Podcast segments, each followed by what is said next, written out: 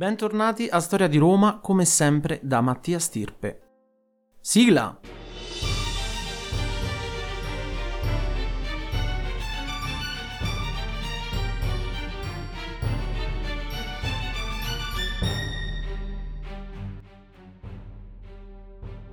Prima di cominciare vi invito a seguire la pagina Instagram di questo progetto dal nome podcast Storia di Roma vi invito inoltre a supportarmi per potermi aiutare a proseguire questo progetto che senza un vostro aiuto potrebbe terminare date le numerose spese per la creazione degli episodi e per l'acquisto dei libri.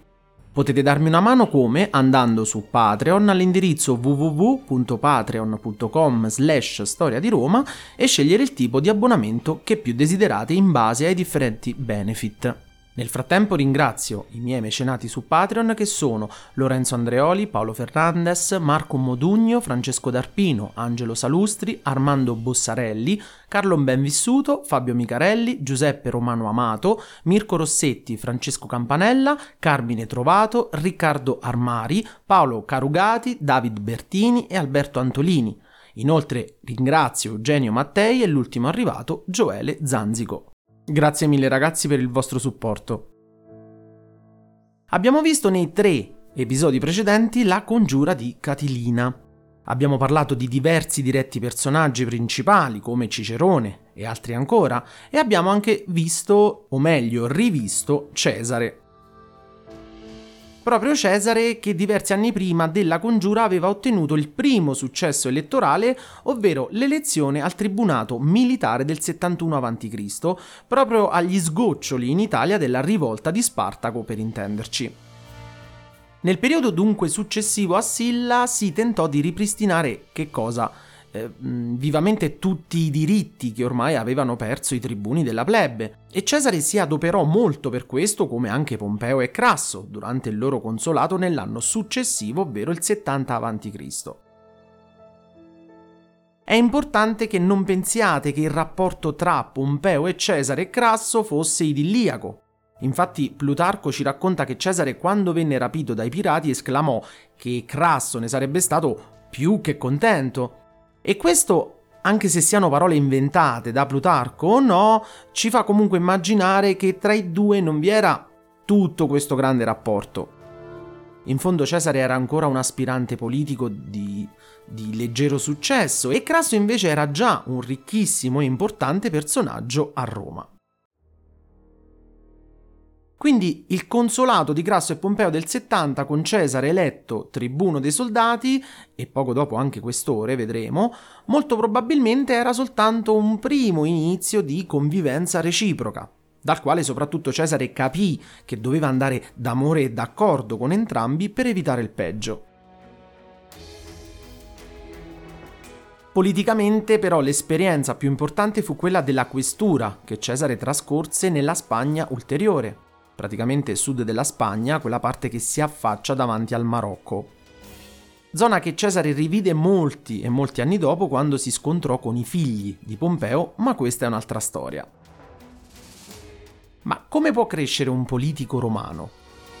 Un importantissimo fattore è quello della clientela, ovvero quella di riuscire a formare dei legami stretti con popolazioni locali, con re dei regni vicini, insomma tutto ciò che porta a una relazione di amicizia e stima reciproca che soprattutto in quegli anni stava proprio attuando Pompeo e che proprio quei legami gli torneranno più che utili.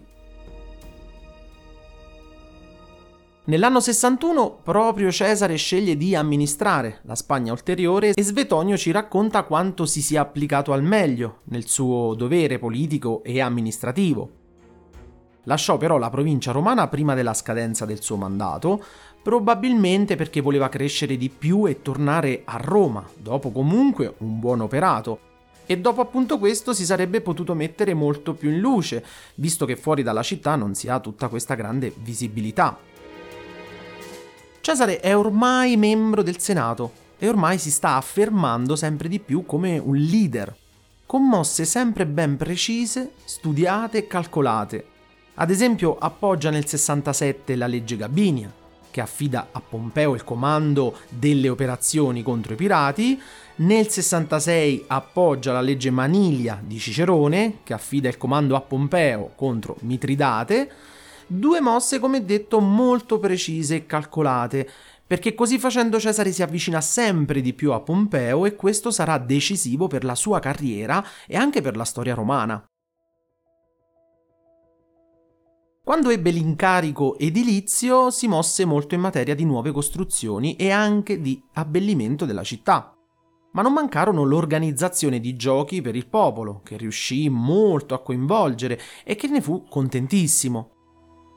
Organizzò infatti molti eventi con gladiatori, eh, Cesare era quasi ossessionato dai gladiatori, tanto che la fazione politica avversa fece varare una legge dove vietava di poter far entrare in città un numero di gladiatori superiore a un certo tot, per evitare che cosa? Per evitare problemi o ribellioni. Infatti il ricordo di Spartaco era ancora molto vivo nelle menti romane. Ma per poter accedere in queste manifestazioni ovviamente serviva denaro, e anche molto.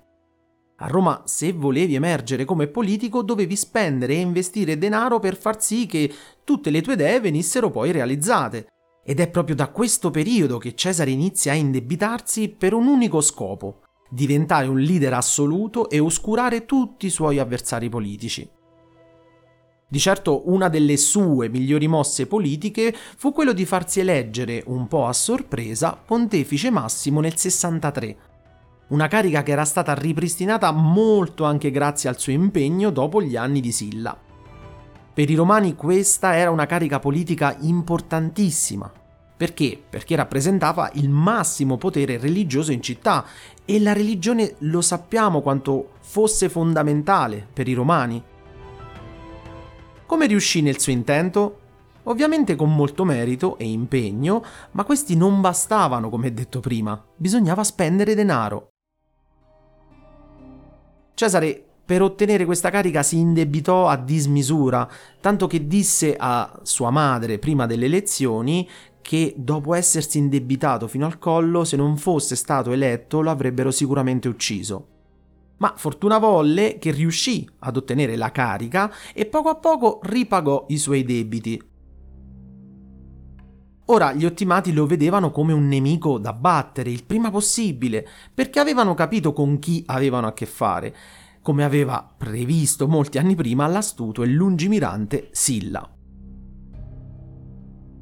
Non si fermò qui. L'anno successivo infatti Cesare venne nominato pretore nel 62 e dal 68 ormai era nel Senato e infatti nei discorsi che abbiamo visto nelle udienze contro i Catilinari Cesare era già molto stimato.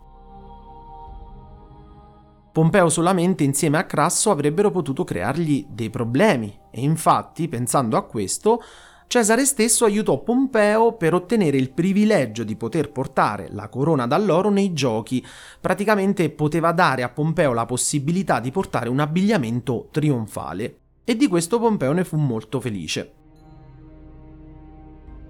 Apriamo qui una piccola parentesi che riguarda il problema della compravendita del voto durante le campagne elettorali.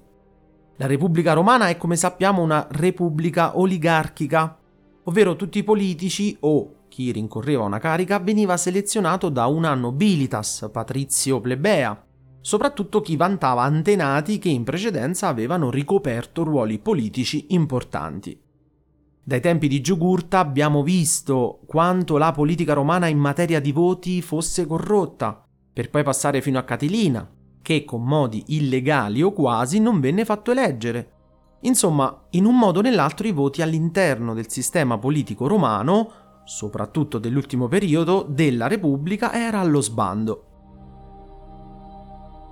Inoltre potete immaginare quanti accordi venivano fatti tra i vari candidati per unire i loro voti e far fuori un altro concorrente alla carica politica, e questo non faceva altro che mettere ulteriore legna ad un fuoco già di suo bollente e devastante.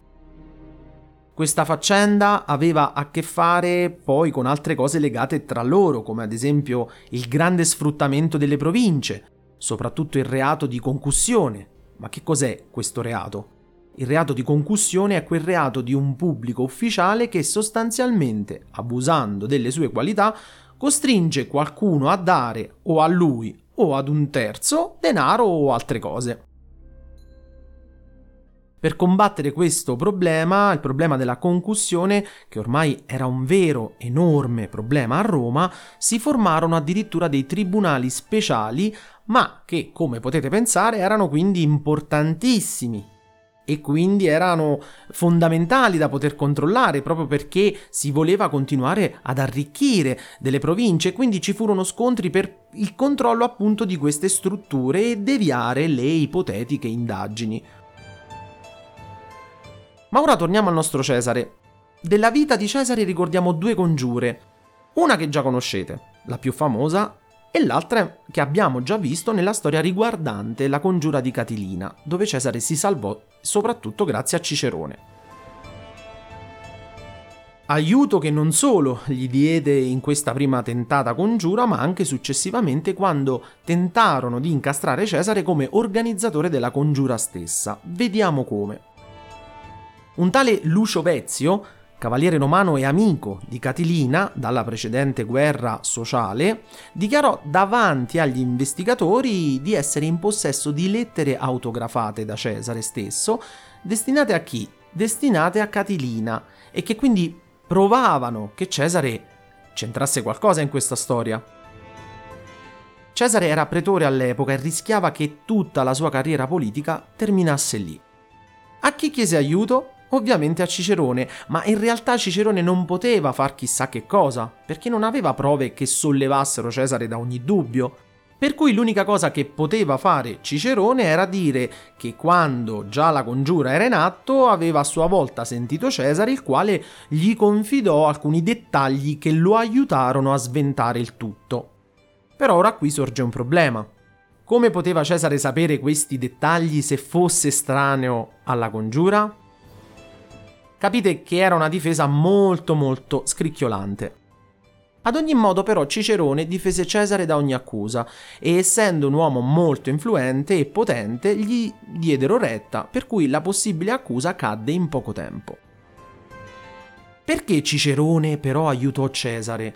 Questo non lo sapremo mai. Probabilmente colpire Cesare era diventato difficile e pericoloso. Oppure possiamo pensare che fu una mossa, chiamiamola come un investimento per il futuro, visto il grande successo che pian piano Cesare stava avendo. Fatto sta, fu un calcolo sbagliato per Cicerone se la vediamo con il senno di poi. Per quanto riguarda la partecipazione alla congiura di Cesare e Crasso, quest'ultimo, in quel momento più potente di lui, è ovvio che furono coinvolti, ma anche qui si dimostrarono astuti a ritirarsi prima che tutto fosse scoperto e conosciamo già tutti i piani messi in atto e quali sarebbero state successivamente le cariche ipotizzate per Cesare e Crasso una volta andata bene la congiura. Maskin scrisse L'influenza di Cesare nel Senato era così forte e la sua popolarità tra la plebe così grande da far sì che il suo nome non venne mai fatto al processo contro i congiurati, sebbene tutti sapessero della sua partecipazione a tale congiura. Nel frattempo Cesare cresce ancora di più politicamente perché nel 69 a.C. riesce ad ottenere la sua prima carica come console. Cesare ormai era diventato qualcuno di veramente importante a Roma. Ma vediamo ora di fare uno zoom su un altro personaggio molto importante in questo periodo, come Pompeo. Pompeo già sappiamo era una eredità del periodo sillano molto ma molto ingombrante.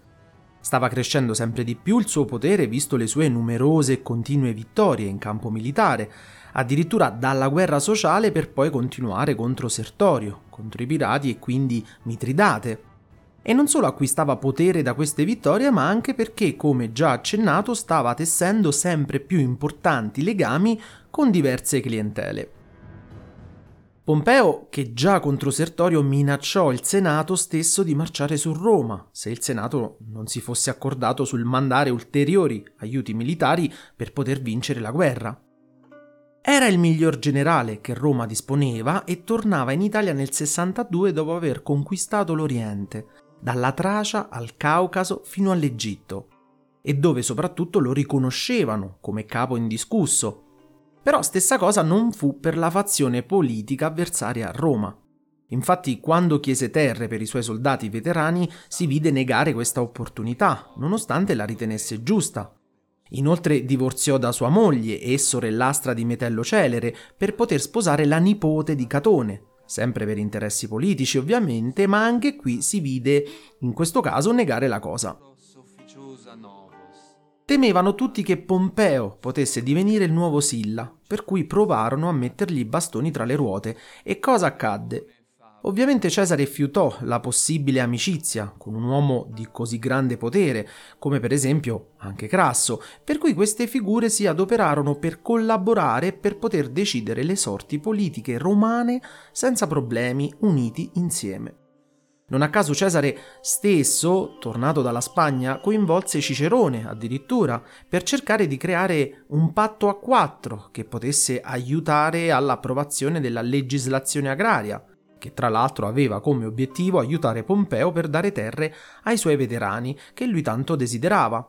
Quindi, come capite, tutto un calcolo strategico e politico. L'obiettivo di Pompeo, Cesare e Crasso lo abbiamo capito e dunque si inizia a pensare ad un ipotetico avvicinamento dei tre personaggi più influenti a Roma e infatti il patto inizia a prendere forma già durante la campagna elettorale del 60 per il 59.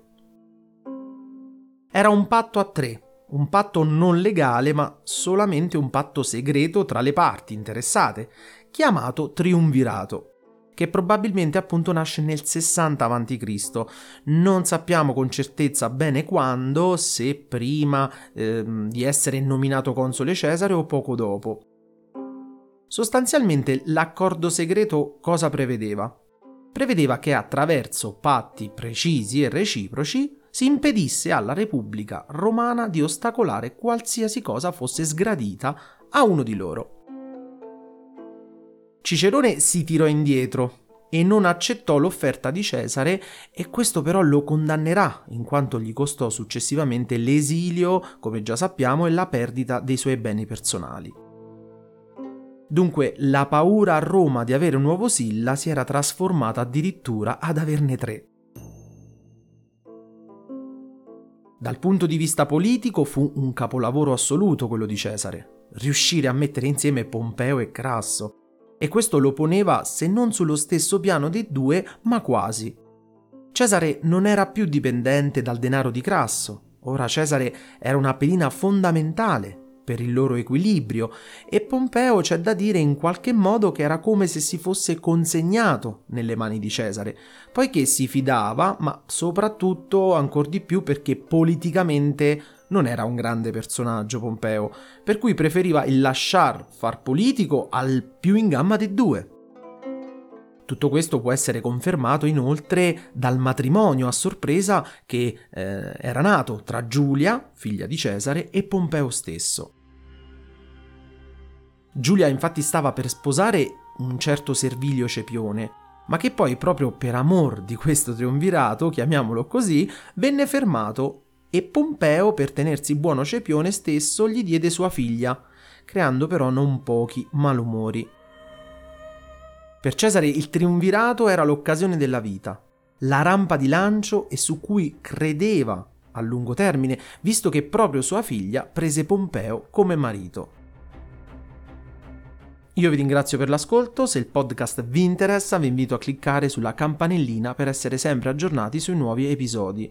Per domande, suggerimenti o curiosità potete scrivermi a storiadiroma.podcast.gmail.com Io vi ringrazio e come sempre al prossimo episodio.